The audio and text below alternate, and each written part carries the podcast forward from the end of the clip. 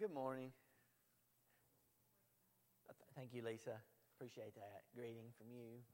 The rest of you, we'll try that again later. Today we'll be in Galatians chapter 3, verses 10 through 26. I'm going to talk about the power of the promise of God and the purpose of God's law. I wonder how many of you are still on track with your read through a Bible in a year. Uh, reading. This is May, so that makes you, if you've hung in there, you're about halfway through.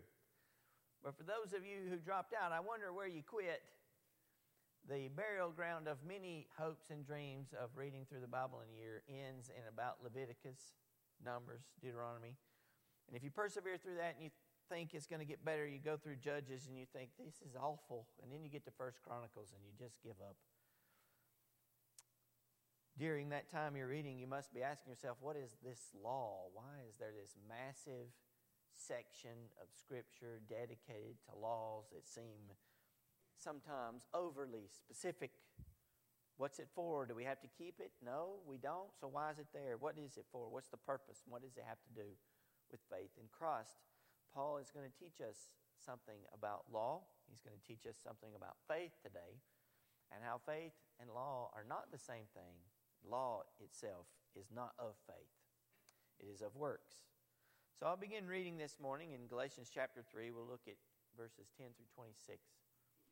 Explore this together to make sure that you're not trying to justify yourself through works of the law. For all who rely on the works of the law are under a curse, because it is written, Everyone who does not do everything written in the book of the law is cursed. Now it is clear that no one is justified before God by the law because the righteous will live by faith. But the law is not based on faith. Instead, the one who does these things will live by them. Christ redeemed us from the curse of the law by becoming a curse for us. Because it is written, Cursed is everyone who is hung on a tree. The purpose was that the blessing of Abraham would come to the Gentiles by Jesus Christ so that we could receive the promised Spirit through faith. Brothers and sisters, I'm using a human illustration. No one sets aside or makes additions to a validated human will. Now, the promises were spoken to Abraham and to his seed. He does not say, and to seeds, as though referring to many, but referring to one, and to your seed, who is Christ.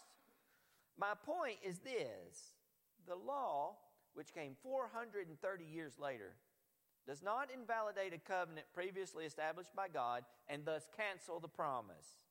For if the inheritance is based on the law, it is no longer based on the promise, but God has graciously given it to Abraham through the promise. Why then was the law given? It was added for the sake of transgressions until the seed to whom the promise was made would come.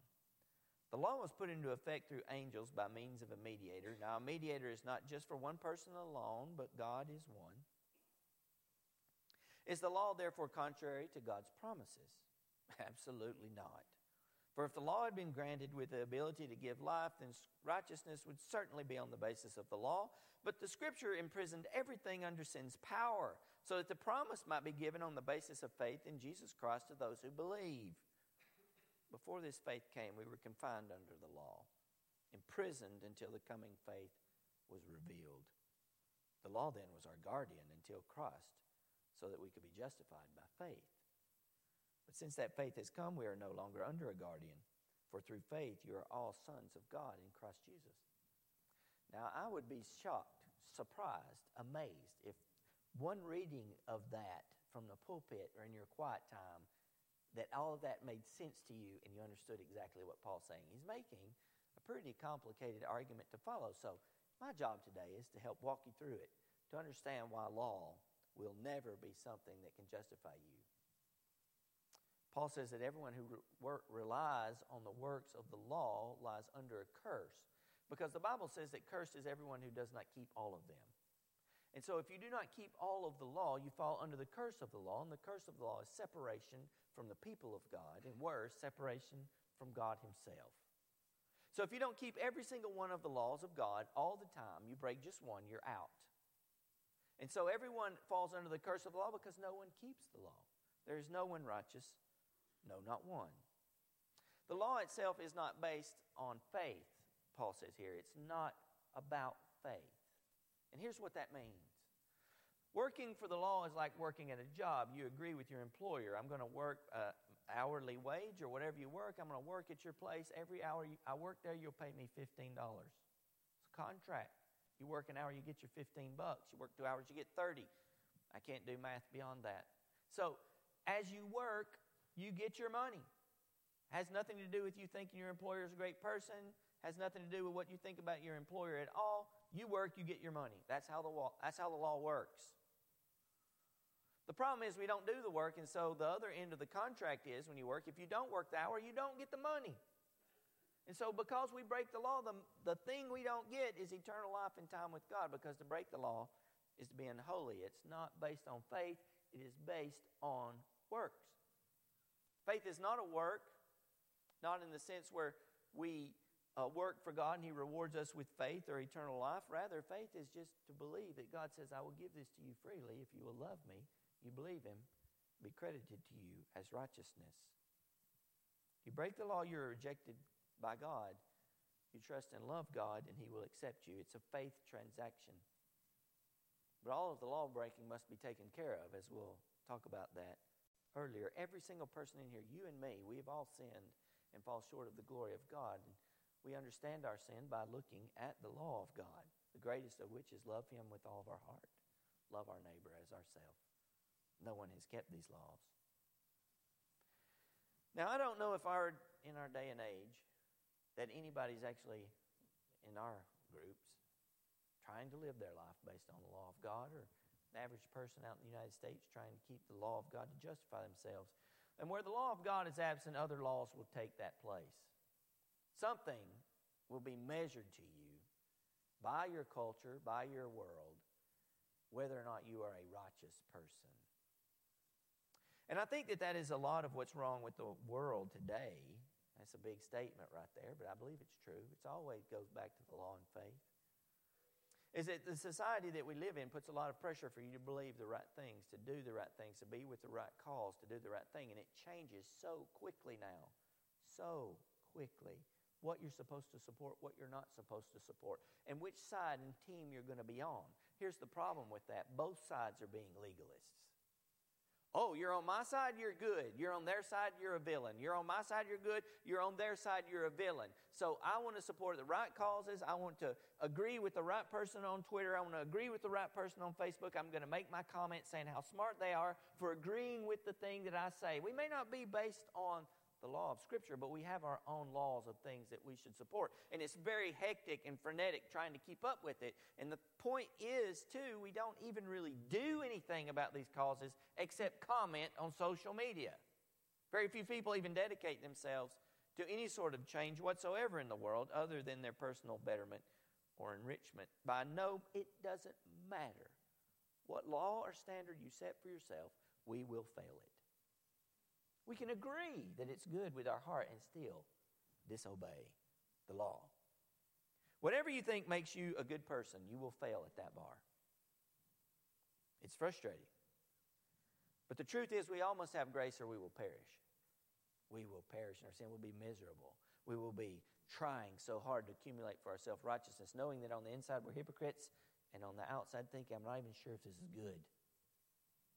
But we want people to think that we're good. Because if people affirm us, then maybe we're good, but deep down we know we're not.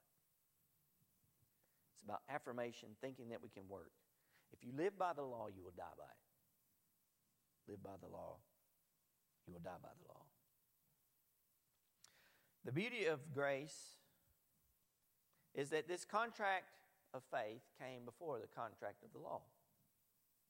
Paul says that 430 years before Moses stood on Mount Sinai and received the law of God in the form of the Ten Commandments, 430 years before that, God had said to Abraham, Through you I will bless all nations. Through your seed I will bless all nations. Abraham believed God, it was counted to him as righteousness. Not his works, but his faith. Counted to him as righteousness. In fact, when Isaac after Abraham had passed, God comes to Isaac and speaks to him and passes this promise on to Isaac. And he says, Your father Abraham kept all my laws, all my statutes, all my commands. we know that Abraham did not keep all the law and all the statutes and all the commands because it hadn't been given. They wouldn't be for 430 years. How does he keep all the law, the statutes, and commands? Because he believed God and it was all credited to him for righteousness. 430 years is a long time. So if you were to get in a time machine, which you cannot, fortunately, it's too much philosophical problem with that. And all the movies that have time travel never end well. So you go back in time 430 years from today, just to let you know how long God gave the commandments before Abraham. The King James translation of the Bible would not even be written for 30 more years. So we'd be before King James. I don't even know how we had any Christians before the King James Bible in 1611, but we did. That was just a shot at King James only, folks. I just that was just for free. Yeah, how, we didn't even have the King James Bible for 30 more years. The smoke of the burning Spanish Armada was still in the air. The Spanish Armada had only been defeated about three months before today if we had hopped in a time machine going back 430 years. 15,000 Spanish soldiers perished as they tried to invade merry old England with a wooden sailing armada, and cannons blew them up. there was no Twitter, there was no social media, there was no electricity, there was no indoor plumbing. It was not a great time to be alive, in my opinion. So, 430 years is a long time. So 430 years before Moses stands before the Lord on Mount Sinai, here's the Ten Commandments. They, they, they did not have the Ten Commandments for 430 years, folks. That amount of time, there were no Ten Commandments. How did people live?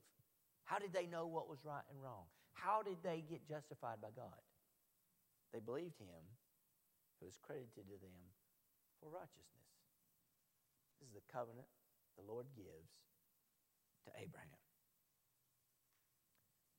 He made a simple but amazing promise to Abraham as we went over just several months ago in the book of Genesis.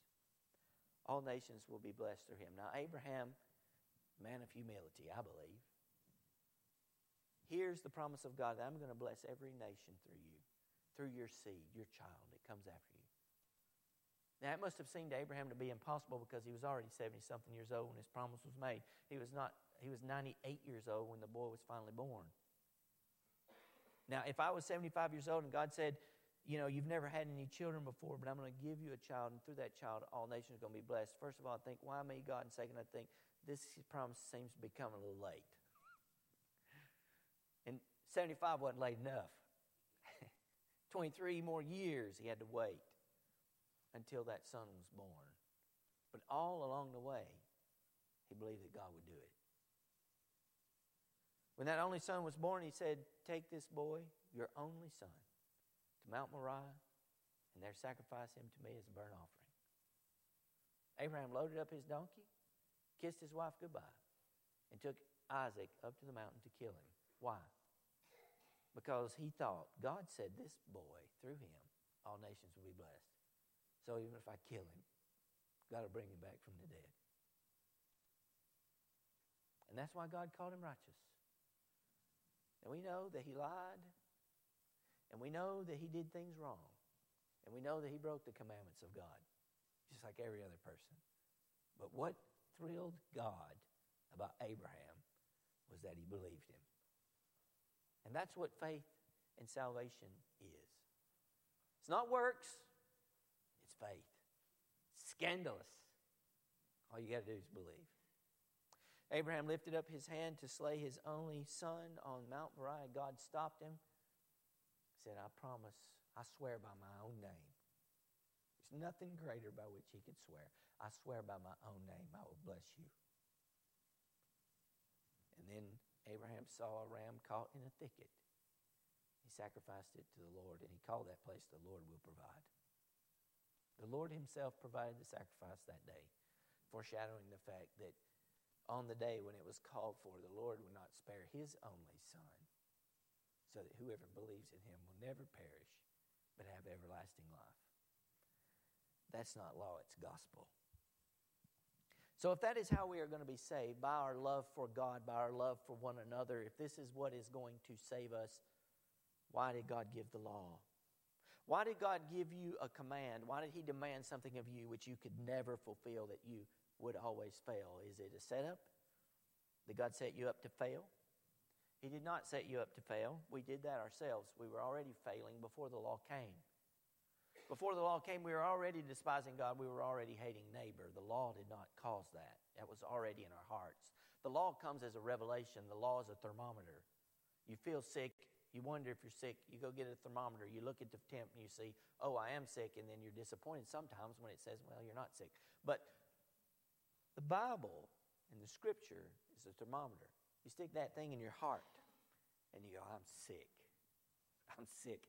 Before the law came, we were sick already. But we look at the law and it diagnoses us. What's my problem? I don't love God. I don't love Him. Love the Lord your God and love him only and have no other gods before him. I fail. Love your neighbor as yourself. I fail. You shall not steal. I find in my heart a thief. I find my heart. Do not covet your neighbor's possessions. We do that. We covet them. Bible says don't commit adultery. Maybe we could survive that. Maybe some of us couldn't. Jesus says if you lust in some lust for someone in your heart, you've committed adultery already. There's the law. Something's wrong with my heart. Something's wrong with me doesn't help me. Doesn't help me in the sense that it gets me any closer to God. It just tells me I'm dying. The diagnosis has come back from Scripture. It says, look, you have a sin cancer and it is faithful.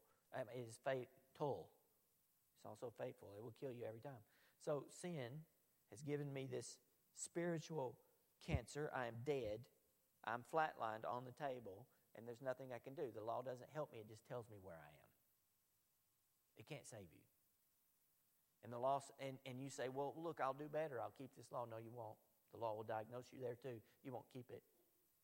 And, you, and the problem with the law is you will even agree that it's good. You agree it. We shouldn't steal. I mean, if we took a poll, I would hope that 100% would say it's bad to steal your neighbor's stuff. It's bad to commit murder. You shouldn't murder people. We should all agree on that. We shouldn't murder people. We shouldn't covet people's stuff. We shouldn't commit adultery. And so we'll agree to all those things. But when we get right down to it and we sit before the doctor of the Holy Spirit and he begins to apply the law to our life, we find that in our heart is a murderer, is a thief, is a hater, is a killer, is a liar, is a thief. All of these things are in there. So even though we agree, as Paul says in Romans, that the law is good and just and holy, we agree with that. And yet we find the same time in our heart we can a conflict against those laws. That's why people are so desperate now to prove themselves that they're on the right side, to have affirmation from their peers that they're okay. Everybody wants to hear that they're okay. And everybody, a lot of people, bad counselors would tell you that you're okay, but you're not okay. The Bible says you're not okay. I'm not okay. Not according to the works of the law. I'm not okay.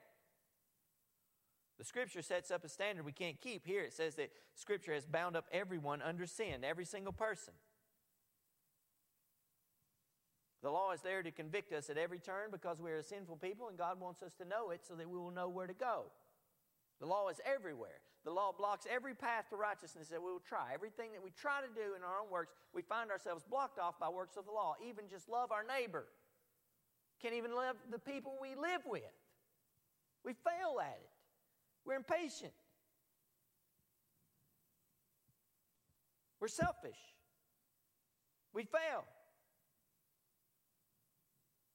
And so, every, where we go, even the simplest of laws, even the rightest of things, even the nicest of things, all the things which we hold up to be sacred. Friendship, we're bad friends. We find in ourselves not being good friends. We hold up marriage as a sacred covenant, a union. We say it. We go to weddings, we cry.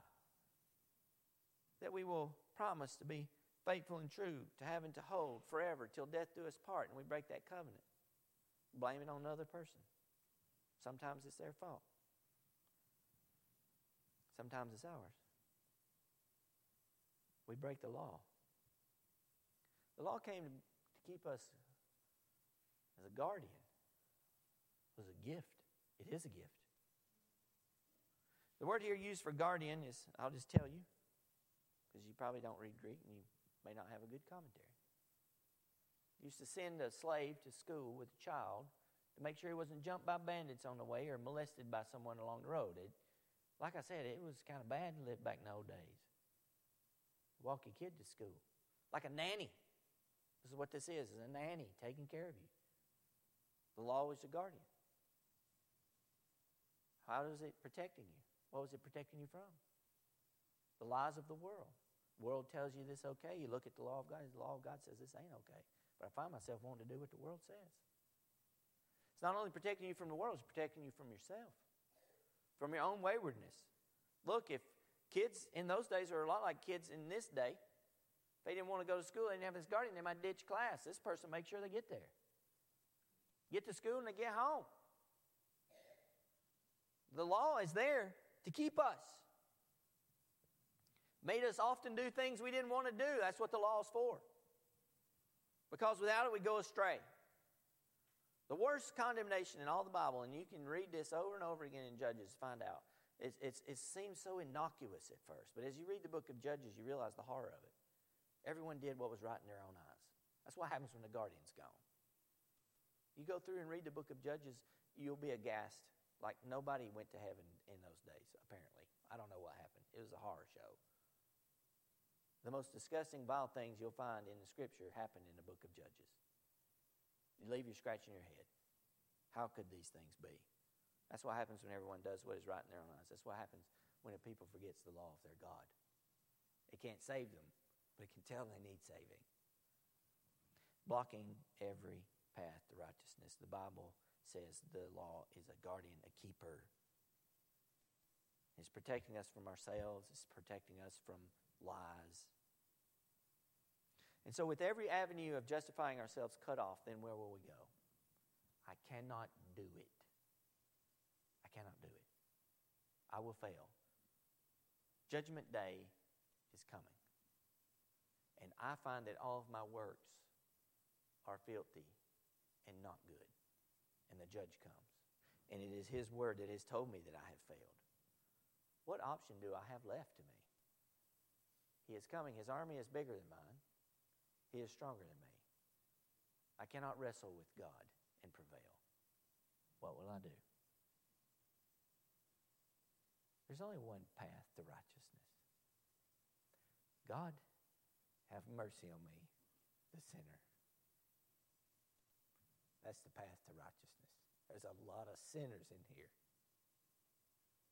And your only hope is of escape is that path. God, have mercy on me, the sinner. God speaks to us through His Word just exactly like He spoke to Abraham in his day. To Abraham, He said, uh, Through you, all nations will be blessed. And to you, sinner, this morning, He says, Believe on my Son. I'll forget about all this other stuff. Believe on my Son and be saved. Repent of the things that you do and are going to do even though I'm not judging you based on your successful completion of the law.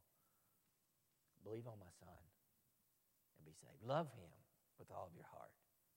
Love your neighbor as yourself, and you'll be saved. In a sermon on 1 John 4 4 through 12, Augustine of Hippo said this Once and for all, I give you one short command love God and do what you will.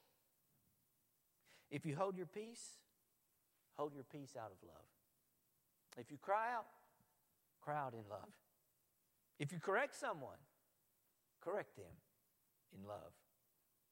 If you spare them, spare them out of love. Love God and do what you want. That's crazy. but if you get those backwards, boy, you're in trouble. But if you love God with all of your heart, with all of your soul, and with all of your strength, and you love your neighbor as yourself, if you're perfected in love, you can do whatever you want. Because there is no law against love. That is salvation. Loving God enough to be an imitator of Christ in every way of your life as you can, not because He is grading you, but because He is loving you. The law does not require love and cannot demand it. The law does not require faith. that's why the promise of God is not based on law, it is based on faith and love. The house of the Lord in the kingdom of God is a house of faith and love. It is not a house of good people. There are no good people here. We are sin sick hypocrites, and that's a fact. When the world points out our hypocrisy, we may as well agree with them because we are.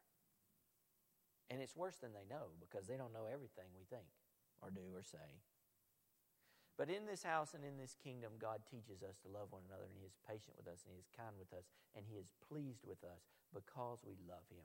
And at the end of the day, we come not with any presentation of our works, but only our sin, and He accepts us every day. That's the gospel. So if you continue to chase in your life things that the world says you must do in order to be a good person, whether it's on one side or the other, I don't care you will wind up a frustrated and fearful person. Because when you, lose the, when you lose the approbation, when you lose the affirmation of your peers, if you go against that group, you'll be worried about what kind of person am I becoming. We should not do that. These laws will never save us. This pursuit will never save us. It will never make us happy. It will never give us joy. The only path to enlightenment, to faith, to security, to becoming who you're called to be is to believe God in everything. When He says you are wrong, you say, I'm wrong. Believe the Lord, your life will be credited to you as righteousness. You can make decisions then, knowing that even if I make a mistake, I'm doing this and submitting my life to the Lord. He will forgive me. I am not sinning and then looking for forgiveness. I am doing my best to walk before the Lord, knowing that He is gracious, compassionate, and will never leave and forsake me. He loves me while you were a sinner, Christ died for you, a rebel, justifying yourself by law. He saved you and brought you to Him by grace through faith. The power of the promise of God is salvation, and the purpose of the law is to teach you you need faith. That's the purpose of the law. You need faith. That's the only antidote for the sickness that ails us is faith. If we live by the law, we will die by the law. We will die a little bit every day, and we will die throughout all eternity. But the promise has always been the plan, Paul says. 430 years before Moses on Sinai, he said, Believe in me. Abraham did, and it was credited to him as righteousness. And Paul says here, consequently, those who have faith are blessed with Abraham and are his children. Are his children sons of Abraham, daughters of Abraham, sitting at the kingdom table with all Israel. That's us. Not by law, but by faith. God didn't bless the Gentiles by law, He did it by faith. So this morning, remember, you have a God who loves you. And the only thing He wants from you in return is your love and repentance. And He will make you well. Let's pray.